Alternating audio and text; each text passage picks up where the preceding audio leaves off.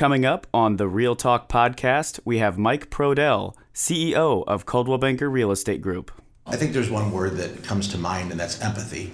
When mm-hmm. you talk about technology and, and that that's going to take over our business, technology doesn't have empathy. You know, mm-hmm. people have empathy. Hello, everybody. This is Laura Boyer with Coldwell Banker Real Estate Group. I am the Northern Illinois Regional Vice President. I am very excited. Um, this has been a long awaited guest. I'm very happy to be sitting with our CEO, Mike Prodell, today.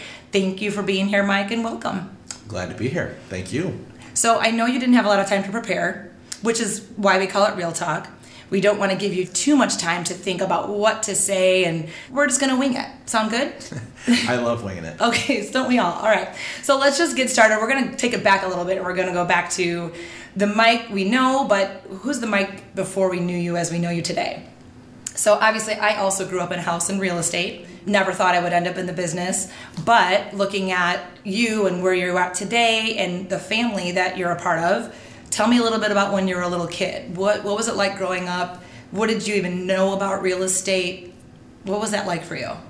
It was all real estate. Every dinner, every Sunday family dinner was all real estate. It was all real estate talk um, for as long as I can remember. And how long were you resistant to that talk where you were like, gosh, can we not talk about real estate? Or were you were you always in it like this is awesome, this is my jam? No. I was I, I was so happy and so looking forward to go to college to get away from those those dinners and the Sunday night dinners that uh, were all about real estate. So I was I was further on the opposite end, not wanting to be in real estate um, when I left for college. But uh, yeah, it was it was a lot. So when you were when you were younger and this was all happening around you, and you wanted to be on the other side of that, what did you want to be when you grew up? What did you have a dream of like? Oh, I always wanted to be. Yeah, I wanted to be an architect. Okay. So I went to school for with the thoughts that I was going to be in architectural design and leaning into the real estate industry, like residential type architectural design or commercial or building, or what was your? A little bit of both. Okay. Uh, and then I realized that I needed to go to school for seven years, and I realized that quickly was not for me. So. No, no, school for that long. I mean, you might as well be a doctor then. Uh, yeah, you absolutely. Know? Or at least a PA. That's a better way to go, maybe these days. So when so I know my kids now. They, I have twins that are 16, and I have a 13 year old and I'm kind of like the Chandler Bing. They don't really know what I do for a job. They know I'm in real estate, but what was your perception of that too? Did you understand and grasp it completely because you talked about it so much, or did you have a different perception as a kid that now that you're in it, you were like, well, that was really skewed? I think it was the hours that I saw my dad working as I grew up. He okay. was always working, but he always found time to do the important things. He was always there for dinner. He was always there for our games, scheduled them. But then he was often going back to this job that I thought was just, you know, how many hours a week could you put into a job? I don't know that I want to do that, and that's right. what I grew up with. Right. Um, but to find out that he was able to to tweak his schedule to be able to have the family time, and, and that it was always that important to him, um, was huge looking right. back at it now. Right. So. And that's the hardest thing I know that we struggle with is the time management because while there is the luxury of being able to plan your own day, sometimes our days get out of hand and we have every intention of being home for dinner and then we're bringing home to takeout or something like that. So, how do you manage that now with the family of your own? How do you manage that, especially being at the helm of this big company? What practices do you have in place that tries to help you get there? Yeah, I would say work-life balance is is a, is a challenge. It's okay. a challenge for me. I think it's a challenge for everybody. Um, it, it's 26 years for me, so it's a work in progress. Every mm-hmm. day, I, I, feel like I'm working at it. Um, I, have learned from my, my father. I've learned from the best. Uh, mm-hmm. I mean, everything became scheduled. That was the way I did it. Um, that's the way he did it. Uh, my kids' games are all on my schedule. So right. for me to be able to be there, which is is so important, um, I have to schedule all of it out it's an appointment, and it you is. have to treat it like an appointment. I don't tell and them You don't that, miss it. No, yes, it's, it's exactly no. It's it's when somebody says, "Hey, I have to go. I have a commitment." You know, you, you got to do that because even your family is a commitment. Whether it's an appointment with a client or it's a commitment to the family or being at your your kids' games, that's it's really important. So, awesome. So you went to college, and where did you go to college? I went to a small private school in uh, Illinois called Lincoln. Uh, I went there actually on a golf scholarship, and. Um, I did more golfing than I would say the rest uh, of what I should have been doing while I was there. I too golfed in college. The best thing about that was you got to schedule your classes around your golf schedule, which was kind of nice. so, so that's fabulous. So you went in with with the intention of being an architect. I did. And then when did that shift through your collegiate career? So all of those dinners that I couldn't wait to get away from, I realized quickly how much I missed them. Mm-hmm. And, and, after finding out the length of time I had to go to school to be an architect, um, I, I, quickly wanted to get back to um, what I realized that I loved and I had a passion for, and that was the real estate piece of the architecture. So getting back into um, those conversations and hearing about uh, real estate definitely was was what pulled me back in. Mean, okay. getting back to that, um, yeah, it was it was. I missed it. I missed it. Okay. So then what was your first step? So for those that haven't that don't know your history in real estate, give us a little synopsis of what year you got in, how you started, and your kind of your path to where you're at today as CEO. So I had, I'd never sold anything my entire life. So I knew getting out of college or getting out of out of Lincoln and headed back home, I needed to get my real estate license. So at 21 I decided, all right, I'm going to get my real estate license right out of the gate. I have big shoes to fill. Um, I'm going to have to prove myself coming in as the the son of the owner, the mm-hmm. SOB. Um, I had no choice but that's son uh, of a broker for all you listeners. Yes. That don't uh, know. so being the son of a broker, um, I actually had uh, I had to go out and earn it myself. I wasn't going to be able to step into a management position. I was going to have to sell. I was going to have to earn my stripes um, and prove myself. So that's what I did. At 21, I got my license. Um, backing up to when I was 18, I, I got a, uh, a sales position at a local printing and office supply company to get me some uh, experience in the sales world. Uh, I sold for probably a year after I got my real estate license while I was starting to get my work my sphere and, and, and build my database and, and, and get both my feet firmly planted on the ground.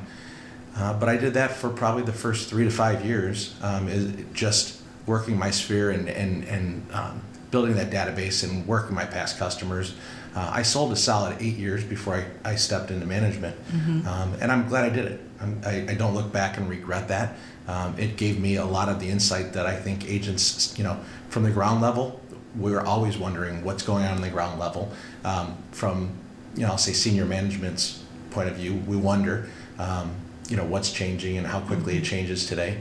Uh, so it, it gave me gave me a better understanding of what agents go through. Perfect, um, and I think it helps to for us to be able to appreciate that you've been there, done that. Um, to know that for you to be in this role, it's not that you know being an SOB that you were handed the reins to this ship or I don't know, was it the wheel? what do no, they call it's it? It's a ship. It's a big ship. But it's not the reins to the ship. What if people can sometimes wonder or think that is that nepotism? Is it things like that that got you here? But to know your history, know that you've had your feet on the ground and you did the work. You've been in a sales agent. Um, you've had to build your sphere. Which I, will say to the people listening. Um, well, I guess it's a DOB, a daughter of a broker. Um, I didn't have a sphere because all of my friends and family had worked with my mom. So I had a, lot, a tougher time building a sphere. So for you to be able to develop that sphere, work that for a solid eight years before stepping into management, that says something. Um, so with that piece, my question would be, how did you distinguish yourself on your own as a broker when you were selling as an agent? Well, to say you didn't have a sphere to back up to that, I, yeah. I, had two siblings that were in the real estate right. uh, industry and a father that was in the real estate industry. So my sphere consisted of probably uh, a third of what it could have. Sure. Um, just because friends. it was college friends, yeah. it was it was local friends, it was their families, and people that didn't know my siblings and my father. Mm-hmm. So that was that that shrunk my sphere pretty quickly. So right. I had to work right. them even harder than than if I had that larger sphere. Um, but it was it, it was a challenge, uh, mm-hmm. uh, but it, it, it, gave me a different approach to how I had to go about it, differentiating myself from not only my competition but the rest of my family. Mm-hmm. Why would why would they use me over my sister, who will probably right. listen to this and say, right, "Well, how did you get that listing over me?" But uh, it, it it was fun. I think um, differentiating differentiating myself. I was younger. I was a younger individual getting into this business. 21 was difficult then to get into the business. Mm-hmm. Um, I think with the technology today and the tools that are available today to work your sphere and stay in contact with the consumer um, is a lot easier today. Um, and, and because it's easier, they expect it more often. Right. Um, but back then, I had the time. I wasn't married. I didn't have kids. I had a ton of free time for me to devote to my customers. Um, and that's what they were looking for. And that's a differentiating factor right there. Correct. The time Yeah. you were hungry, you had the time, you were dedicated. Um, that's that says a lot too. So you got to find what works for you, and you got to know what your strengths are. And sometimes people, I know that I felt that it was a weakness of mine, the fact that I was younger when I started in real estate. So that's something also though that you can use as a strength when when working with clients too. Something I learned a lot of years ago, and it's a saying that I that I picked up, and I've heard it over and over throughout the years. But they don't care what you know until they know that you care. And I mm-hmm. and I I used that in the sales piece, but I use it today in in leadership to say that you know coming in you have to earn your stripes. And Absolutely. and, and people don't really care what you know. They just care that you care about them. And this is a people business. We're in the business of people. Right. And, that's so important. It's a relationship business. Um, and it's and it's finding the client is the sales part of it. Find, it, it- but taking care of them and treating them as if it was your own transaction and, Right. and, and showing them that you care about it and it's not just a number. Um, that's the part that really matters. I think that's vital too to what we do in our business today because information is so prevalent and so quick moving that our agents tend to wonder how they can be of value to their clients. But at the same time, when you show that you care, you have the knowledge to back it up. And they think they have the knowledge that they don't even need you for it. But to show that you're there to take care of every step of that transaction and that you're going to treat them like they're your only client, that goes a long way because it is still about the people business. I think that many of us worry about the threat of big technology taking out our jobs and that people won't want a realtor anymore they're going to do it all online but there's still a lot of people out there that need that interaction and a little bit more hand holding and i think as a leader it's really cool to hear you say that you know this is a people business still. That no matter what tools or systems you want to roll in to help make the agent's jobs more efficient or help them do better for their client, you also appreciate that this is truly a relationship business and that it's for the people. I think there's one word that, that comes to mind, and that's empathy. When you talk about technology and, and that that's going to take over our business, technology doesn't have empathy. You know, people have empathy, and and if I can, if I could draw up the perfect person, the empathy would be the, the biggest piece of, of that, um, how they would look. You know, to, Absolutely. The, the customer has a lot of needs, they have a lot of wants, and a lot of times we find ourselves talking more than we listen. Um, but if we can reverse that, and, and you know, we have two ears and one mouth, if we could use them in equal proportion, Right. um, the, the empathy piece is huge. Uh, every client's different. Every client has a different want, a different need. Um, their criteria is different. So uh, technology can't take care of that. We can. No. People can. No, and that's a good point because what the clients see from us sometimes it seems very transactional. And it is a challenge, I think, for realtors that do this every day or do dozens of deals a year to remember that piece, that empathy piece, and to know that this is a really big deal to each and every client. You know, we don't they don't do this every day, and we do. So it's really important to circle back to that piece of empathy. And I think if we as a group of realtors can continue to lead with empathy and be of value and of service to them first, we'll win every time. You know, and I think that's what's going to keep us above the competition too. And, and and the best agents we have out there will look at that consumer, whether they're buying a two hundred thousand dollar home or a million dollar home. The dollar amount doesn't matter. It's most likely the, the largest investment of their life, and Correct. and it matters to them, mm-hmm. and it, and it matters to our agents the same, no matter what the price. Mm-hmm. Excellent. So we, we talk about the tools and the things that we have to support our business and to help us be better agents for our clients. Obviously, we know that we offer all these tools and resources. What would be the one item that you would recommend directly to our agents that they dive into first if they have to choose a tool to get comfortable with first? As they're maybe getting started in this business, or maybe they're resetting, it's a new year and they want to refocus. A tool or a resource? um, either. I would say right now we have a ton of great tools, but I think one of the greatest things that I think Coldwell Bankers come out with lately is, is this AMP program, and Yeah. and I think that um, we have taken AMP, and Michelle Carter has taken AMP and and made it into our own. We've ninjafied it, I guess Yep, you could say, um, and Ninja would be the other. But Right. AMP is a program that that will take agents and will give them that shot in the arm uh, mm-hmm. takes them back to not just the basics, but how to dive deep into what it takes for an agent to be successful. And I think we have done a great job uh, bringing AMP to our agents. So for those that haven't done it, I think they should. For those that are getting into the business new, I think they should. Um, and Ninja's the other. You know, I, I always thought it was um, ironic or weird when I heard that Ninja would change your life, not just your business. But seeing the you know, almost 400 agents that we've put through it and, and the feedback and the thank you letters that I get on a regular basis telling me how they've gone through this program now it's been two or three years and it has been life changing and not just business changing but it's changed their outlook on life in general. Um, and and it's made them a happier person because of it. So i truly think ninja and amp combined are probably two of the best things that we've done in the last 10 years. Perfect. And those are both truly the productivity tools which you wouldn't see it. It's, it yes, it's a resource because we're providing it as a resource as a company to our agents, but both of those help achieve productivity. And, and with Ninja, not as much agent productivity, but just personal productivity, which can drive business productivity. So you can do all the things in your business and do them well and still um, have higher income per hour and have a life right? And, that, and that's what I think is the greatest thing about the tools that we're given with our parent brand with Coldwell Banker to be able to bring those down to our level. And then the fact that we have the resources and staff in place like Michelle Carter in, in career development to be able to deliver that message effectively and ninjafy it as needed to make it wholly ours and and all inclusive of the things that we need to be successful. I think two things. I think that there's uh, new agents that come to me. I, I, would say the most common question is, how do I get my first deal faster? Mm-hmm. Um, and and that would be Ninja and, and AMP. Mm-hmm. And then agents that get to a point in their career where they've maybe hit a plateau and they can't take their business from seven million to ten million. Yep. How do I get my business? How do I jumpstart that to to take me to the next level? And that would be again, AMP and Ninja. I've seen through the Ninja program. I've seen people go through it two, three, four mm-hmm. times. I think you've gone through it three.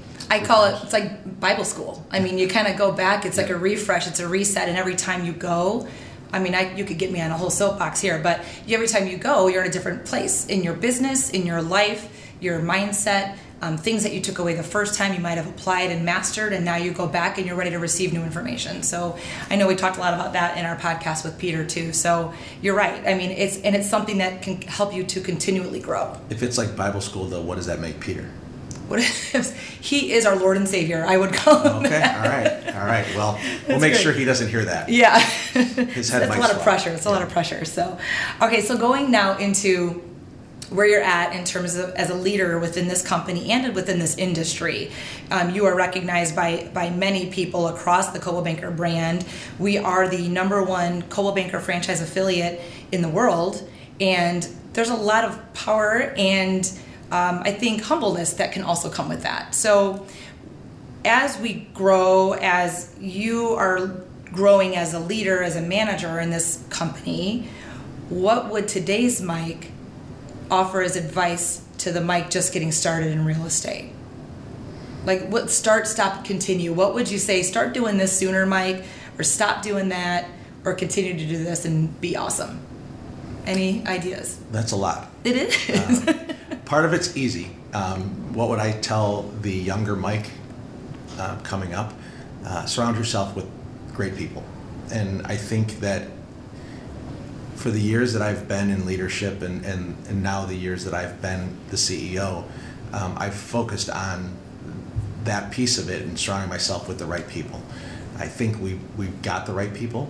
Um, I think that um, when you have the right people in place, it makes your job easier mm-hmm. because you know that no matter what the challenge is, that those people are making the decision based on the the core values that the company is based on. So the core values that I have, the core values that my dad started this company based on, um, that's how we hire people, and and those values shine through. So hiring the right people has, has made has made it possible to grow to the size that we are. That's fabulous, and that leads me into my next question, which is that many of us employees and agents with Real Estate Group, we take a lot of pride in the fact that we're a family owned and operated company. And while we're a very large company with a very large footprint spreading across four states, we all inside know that this is true, that we are a family based company. The public doesn't always see that or recognize that unless we talk about it when we're with our public people and our clients. But tell me how you navigate the challenges of keeping the family feeling while growing as a company that, you know, with, without the stress or perception that we're becoming too quote unquote corporate. That's a challenge. It is mm-hmm. a challenge. It's it's it's something that um, we strive for every day. We're not absentee owners. We're always here. Uh, we're always working to better the company. I think this is where technology can help us a bit. Um, it, it's allowed me the opportunity to be present in some of the meetings and, and be there without actually having to um, travel three, four, five hours sometimes right. to get to a meeting. We try to set our schedule so we can be visible around as many people as possible. Right. Because we love rubbing elbows with our agents. Right. It, it is a family owned, family run company, and we look at everyone as if they were family. I say I have an open door policy um, that I want people to feel comfortable reaching out. Not everybody does, so therefore it's, it, it you know, we've set probably the, the, the, tools in place for us to know what's going on out there on a regular basis. You being an RVP, you have mm-hmm. a Rockstar report, so you give us information as to what's going on, who's done great this week, you know, who had their milestone first closing, who had their mm-hmm. milestone, they, they, they broke into a new, you know, a new level. They've gone from seven million to eight million dollars. So we can reach out and congratulate them. So everyone's got a hand in in us staying in touch with the agents. Mm-hmm. Um, when I when I mention Ed calling people on their birthdays, right? Everyone loves that. That's that's probably the number one thing that we always will continue to do is is, is touch people on their birthdays and make sure that that they know that we know it's their birthday and right. um, you know if Ed misses one on accident or someone ends up off the list somehow it didn't print their name on the list he typically gets a phone call, and, and people yeah. realize that he didn't call. So it's a, we it's look forward to that. I don't I don't shame anybody for not calling me on my birthday, but if it was Ed, I would notice. You know, most people Absolutely. would say, "I'm sorry, happy belated birthday," and I'm like, "Oh, no big deal." But I kind of like, oh, gosh, I wonder at what point today I might get that call from Ed. My biggest so. fear is the day that he stops making those calls and asks me to make those calls. That people will say, "Well, why is Ed not calling me? Why are you calling me?" Right. So uh, right. That's my biggest fear. Well, maybe Ed will finally be on a beach with his toes in the sand somewhere, yeah. and you know, Hopefully. enjoying a l- little bit of downtime in life. So, um, that's awesome. So, what is your favorite company-sponsored event, and why? We have a few. I would, I would say Empower is my favorite company event. Yep. Uh, the energy in the room that day, um, the the talent that we bring together, all together in one day from all states. Um, amazes me. And, and I was always amazed by Empower uh, uh, to see how, to see how the room looked. But now that we've brought everyone together, we used to do one in Wisconsin and one in Illinois. But now that we've done it all inclusive of everyone, right? It's the, it's just crazy. It's crazy to stand up on stage. And I think last year I said this is very intimidating because it is because you're standing in front of a thousand of your peers mm-hmm. who you know know their stuff and yeah. and are successful in an industry that is um, so quick, so fast moving, so fast paced, um, and and and you're standing up there and you feel, I'd say, a little vulnerable when you're standing up on stage there. But I love it. The networking that goes on, the things that that are um, are talked about there, um, just the excitement in the agents' voices when you get a chance to talk to them. Uh, and then ending it with our, you know, our, our Coldwell Banker um, party at the end is just it, it's it's a great day. Yeah. I, I, I, truly enjoy it. It's a lot of work. Our team spends hundreds of hours putting it together. Yeah. Um, I give them all the credit in the world. It started with Tara and I putting it together, and, and now there's a team um, mm-hmm. that Tara is, is part of, but uh, she has more people to, to lean on. So and it's, it's months it's of planning. Of yeah, months and months of planning. Yeah. So I encourage everybody. February 21st is the day I call it my favorite holiday. It was my second favorite holiday, but it's quickly jumped into my first holiday of the year. That's my favorite. So, um, Empower, February 21st. Really excited to be there this year. And especially Loved, with the new brand. The yeah. New branding coming out. So. Yeah, and that's that's the big key. I mean, that's a lot of work. Not only had we renamed from the Honig Bell franchise to the real estate group in Illinois, now we're flipping it again and we got to do the second rebrand. At least we kind of know where, you know, a little bit of what to do this time around. Um, but we're also not alone. So the entire Coldwell Banker brand is rebranding. So um, I'm really glad that we have you leading that with the whole team of people that we have with our marketing team and um, everybody and all the department heads that have their fair share and what to do in that. And I love the new look. I think the new look is spectacular. Absolutely. I think it looks it looks great on the signs. It looks great on clothing. I'm excited about it. I run into people that I would not think would even know about the change that's mm-hmm. taken place, and the, and they're just yeah. the comments that I hear are great. I mean, yeah. it's and we haven't even begun to to push it out to the world yet. So. Right, right. No, it's an exciting time for us for sure, especially in 2020. I mean, what yeah. better year to do that? We're calling it the soaring 20s. That's kind of the, the phrase I've heard thrown out there, and I'm thinking that's really exciting. And it's not the roaring. We're now soaring in 2020. So, like um, so I'm circling back because I thought it was really cool that you said when I'm standing on stage in front of a thousand of my peers. That speaks volumes in terms of who you are as a, as a leader, of these people in this company with over 1,700 agents, and I think we have over 300 employees or so. Just shy. Yeah, so with that, to say that you could be intimidated because you're in front of your peers, I think that's very humbling, and I, I appreciate that as an employee and somebody who works for you because you do recognize that we all have something to give and we all have talents and there's everybody has a lot of knowledge and that you can appreciate that level of knowledge and expertise that's brought into that room and that you maybe don't know everything but you're willing to grow and learn from each other and be a part of that together. Yeah i a lot of people don't know that about me. I don't i don't like to be the center of attention. I like to be involved in the operations and the running and the and the watching the company grow, and I'm so proud of what these agents have done, um, and what our staff has done to help the agents get there. I mean, it's it, it's just a great feeling it, it, overall. And and no, that's not me to take the credit for it. No, it the credit yeah. all goes to our agents. So when you're standing in the you know on the stage in Empower and you're looking out across these peers, I'm assuming you feel a lot of pride. What where did you see yourself in 2020 you know 10 years ago even did you was this always in the plan for you or you like you know working with ed and saying what, what do we want to do what's our vision for the next five years or 10 years if you had told me that the industry would be as fast moving as it is today 10 years ago i probably wouldn't have signed on and stayed on for it it's, yeah. it, it, is, it is a, crazy roller coaster at, at, a, at a crazy pace mm-hmm. um, that again if we don't have the right people that are keeping their their eyes and ears and their finger on the pulse on it at all times, it, it, it easily could pass anybody by. So right. I'm very right. proud of what our team's doing.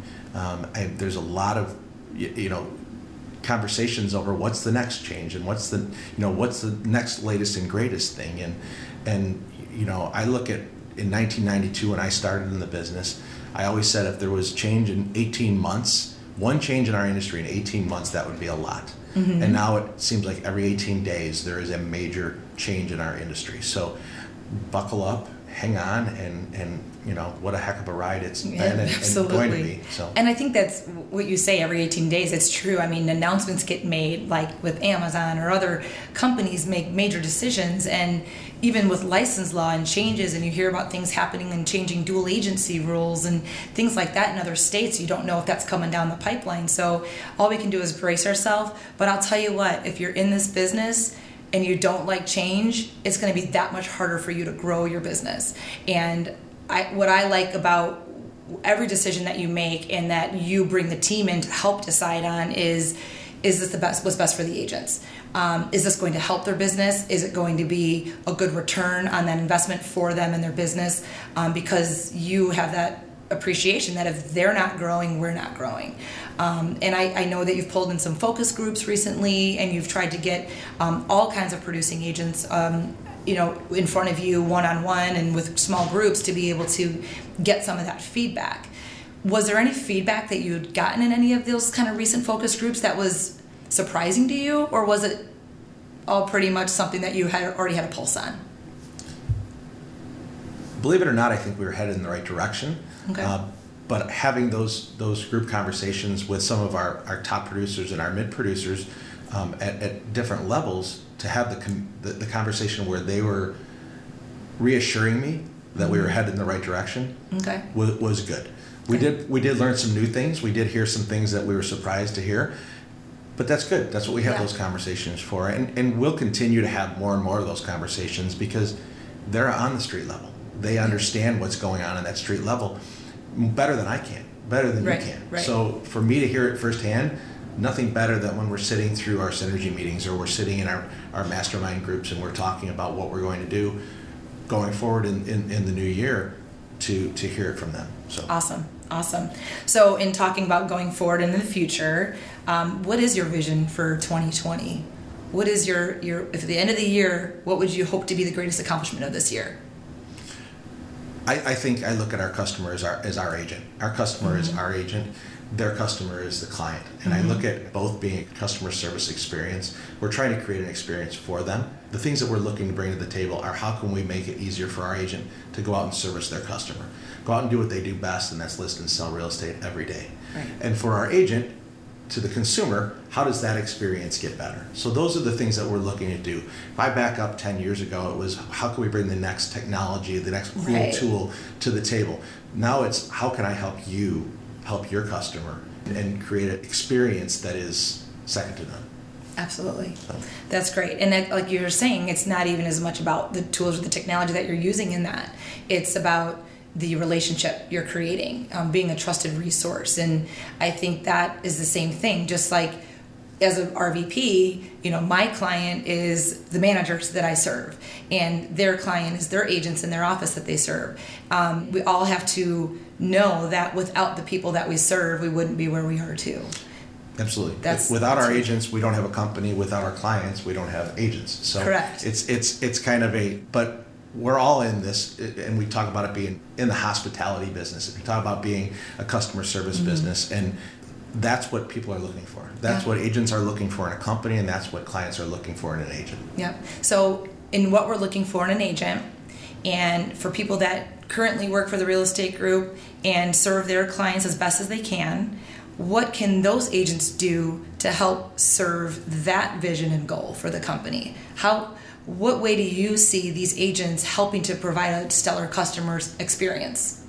I think it goes back to what I said earlier, and Yeah. that's empathy Yep. and, and listening to your customers' wants and needs. And, and, and that's as, as basic as it gets. But at the end of the day, if you don't listen, um, it's hard to, to know what they're looking for. Uh, we have the tools, we have the services, we have the resources, we have the training, the education, we have all of those things, but listening is, is, is crucial. Um, and, and, and that's something that we can we can talk and talk and talk about. Um, the minute an agent doesn't listen, it's it, it's uh, Yeah. it- it's hard to understand what your customer's looking for. And that circles back to you talking about the resources of Ninja and AMP because those two experiences as an agent can help you do exactly that and support that vision with those customers. Too. But it's amazing that if you don't continue to practice, and you don't continue to go through the skills Mm-hmm. Groups, groups, yeah, yep. um, that we offer, it, it's easy to fall off track.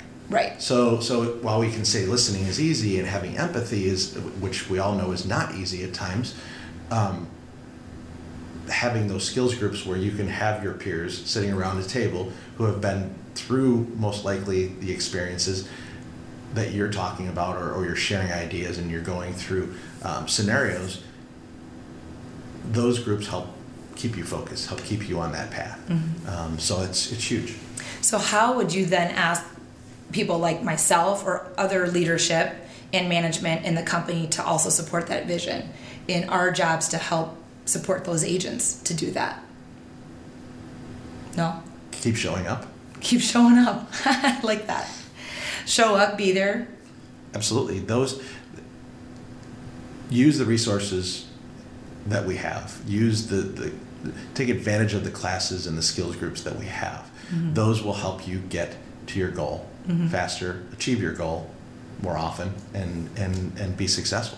And I think that the agents want to need to look at the management team and the the regional VPs and the people and, and our VPs all the way between the agent and you. We have these levels. We have a manager, we have a regional vice president, and we have a vice president. But all of this I see as a conduit of information dissemination, but connecting to resources. And I feel like there's no level of disconnect when agents know that they can go to their manager, their RVP, their VP, and you.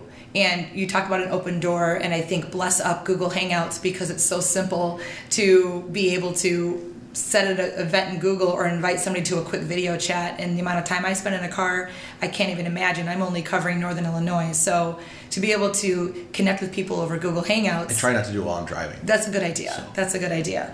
Um, I actually passed on the way here from Algonquin today, I passed the billboard on 290 that said, How is that no texting resolution working for you?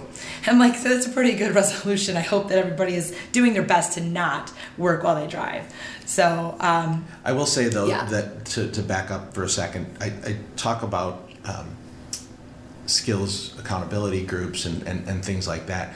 But this business, it's so easy to get down it's so mm-hmm. easy to have a deal fall apart and and and hang your head, um, and it's so easy to fall into a rut that way. That the culture that we have in these offices, you know, we can talk about culture, but but when I walk into the offices and I see the culture and I see those accountability groups in action, I see the way that they work. They lift one another up, and it's it's it's very easy to fall into a rut. But being part of these groups helps you get quickly out of that mm-hmm. and, and and and move on to the next mm-hmm. to the next yeah. transaction or the next deal. Um, and even though it's not about the number as much as it is as it is the experience, um, it's you have to get past that last that last bad deal and move on to the next good deal right, right. Um, quicker. And having the culture in the office is huge. Right. And I've even seen some of our offices, they tend to lean away from the word accountability because none of us truly want to be that accountable. So they, lead, you know, we call them skills groups for that reason. But then people were holding accountability groups separately for those that maybe hadn't participated in Ninja, and now they're calling them masterminds too, which I love because you're bringing people from all levels of production and different backgrounds that are bringing in a wealth of information to help each other and lift each other up. And I love seeing that within all of our offices. Everyone's motivated by different things. Everybody operates right. differently. So mastermind, right. accountability, whatever it is that whatever group you want to join, they're all intended to help you take your business to the next level. Absolutely. Oh, I love that. So let me ask you, this is a deep question and you don't have to answer it, but I'm sure people would love to hear it. What is your biggest fear when running a company of this size? That is a deep question. It is. um, I would say my biggest fear is is that you know when you talk about the numbers and you talk about 1,700 agents, and you talk about just shy of 300 um, employees or staff, every day, every decision that I'll say I make mm-hmm. or we make as as a company, those people are dependent on it being the right decision. That that won't take us down a path to where if the market turns and there is a slowdown at any point in time and, and unemployment drops down and, and things that, that affect real estate don't go according to plan, that all of those people that are putting food on the table based on that job, right. um, we're not putting that in jeopardy. So that goes through my mind every time I say yes to a new product or a new tool or an mm-hmm. acquisition or whatever it might be, um, starting a new company that might allow us to help with the customer service part of, of the transaction, that's my biggest fear. And I think that's okay because fear can drive you too. So I think of all the fears to have, that would be a good one for you as a leader to have because it's gonna it's gonna encourage you to stay relevant. It's going to encourage you to keep having that empathy to when you are talking about the people that are putting food on the table at the end of the day that if that's what drives your decision making then that's not a bad thing either. It's so, not it's not I, and i and i don't think it's a bad thing. It's it's a yeah. fear. It's there. Right. I do think that that one thing we all will continue to try to do is is make sure that the growth in this industry is is a necessity today. Mm-hmm. um, i look at other ancillary businesses that we have to get into um, that are that are going to be crucial to our growth and stability moving forward. Um, and those are things that I think I think everyone understands. I think everyone that's employed in this company, everyone that's an agent in this company understands that those are things that that the industry is is quickly changing, um, and we have always been good at staying ahead of the curve. Um, and those are decisions that when you're thinking about starting up a new company, those mm-hmm. are expensive decisions that I think right. that we've taken a long time to vet out. Mm-hmm. Um, and these aren't quick decisions. What I want people to know is that we do vet all our decisions out. It's not just quick decision. Right. Well, and that's important. So um, we can appreciate the amount of inquiries and ideas thrown at you. And I, I mean, I think about even from a one office level, the people that walk into a door and say, I think I can help you. And as a manager, trying to vet out who would be of value to the agents who would help the end consumer what why are they different than a different another inspector or a lender or somebody else when you we talk about that i can't even imagine the amount of inquiries and salespeople that come to you bringing you the next best thing um, and the amount of time it takes to vet it too. So thank you for filtering that stuff out um, and only bringing us the best of the best and the most important things that could help us do our job better. So thank you for that I'd say thank my team because they actually a lot of those those people get diverted to them. Yeah. To vet first, and they and vet, and then then I to guess me, right, so right, right, which is fair. That's good. I know a lot of our admins in our offices are really good at vetting the people that walk in the door with bags of treats and want time with our managers, and um, that could happen weekly, if not sometimes daily. So, um, so a couple more fun questions. If you could sit down for lunch with two people, deceased, alive um, who would they be? Wow. And you couldn't share these with me before no, this, no, huh? this is real talk. You gotta, geez. yeah, it's off the cuff. Huh. um, so from a leadership standpoint, there are two individuals, and, and, and one in the past, one that's, that's deceased, and that would be Steve Jobs. Yeah. Um, and the other would be Simon Sinek, who I have a passion for what he stands for, what he talks about. Um, so those would be my two. Okay, so now that you, you you actually answered that pretty quickly, it took me longer to even think of that for myself. What would be a burning question you might have for one of them? That's a little harder. Um, and the only reason it was an easy question is because I kind of mirror a lot of the, the decisions and the things that I do around, you know, when I think of Steve Jobs, he's, you know, he said surrounding yourself with great Yeah, people yeah. and the right people. Um, and that's kind of what we talked about before. And, and um, Simon Sinek talks about empathy and he talks about, you know, truly caring about what your management team or your employee, mm-hmm. what's going on with them, and being present in the conversation when you're talking to them. I think my biggest struggle as an individual would be delegating and letting go. So I would say that with Steve Jobs, I would say hiring the right people. How hard was it to let go, and what were some of your your keys to success of, of being able to to walk away from it, let them handle it without And entrust somebody over with their that- shoulders. Yeah. And- That's a really good one. I think for anybody in a position of leadership or management, my husband's a principal of a middle school, so we talk a lot about letting somebody take the reins on something. And the email doesn't have to have your name on it, but somebody could still email on your behalf, and that's okay too. so, if, if I was giving it to a middle school student, I would Right. probably have a lot harder time letting go yeah, of it. yeah, no, no, no. You don't want them to manage it. Unless it, was techno- unless it was technology, then I'd have no problem. Yeah, that's fine. Let them let them have at it because I tell you, my days of technology are, and my knowledge is dwindling daily. With even coming from the tech world, um, it's a definite challenge for all of us. So that's I actually I really admire the questions um, being put on the spot like that. So thank you very much. Final question: We ask this of everybody we interview. This is this is not a yes or no. It's very easy. What is a favorite part of your home, and why? My kitchen. I wondered if that would be it because you like to cook, or you don't like to. I love to cook. I don't get to cook enough, uh, but cooking is one way that I divert my stress and my day to day.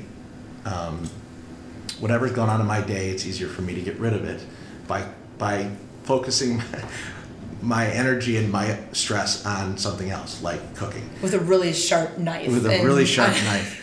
But Some helpless tomatoes. but there's two reasons that m- the kitchen because that is where my family hangs out most of the time and when we have Mm-hmm. Perfect. our conversations with the kids and we're laughing and we're joking and when we have people over even though we have a nice basement we spend most of our time in the kitchen just you know laughing and, and Gathering and, place. and gathering and, and yeah the good times That's very common, I think, for a lot of people. We all have, you know, the formal dining room or the finished basement or the rec space or the great back patio, but we always end up in the kitchen. Big or small, no matter how big the party is, you end up at the kitchen. And I'm Italian. Come on. There's food there. There's always food there.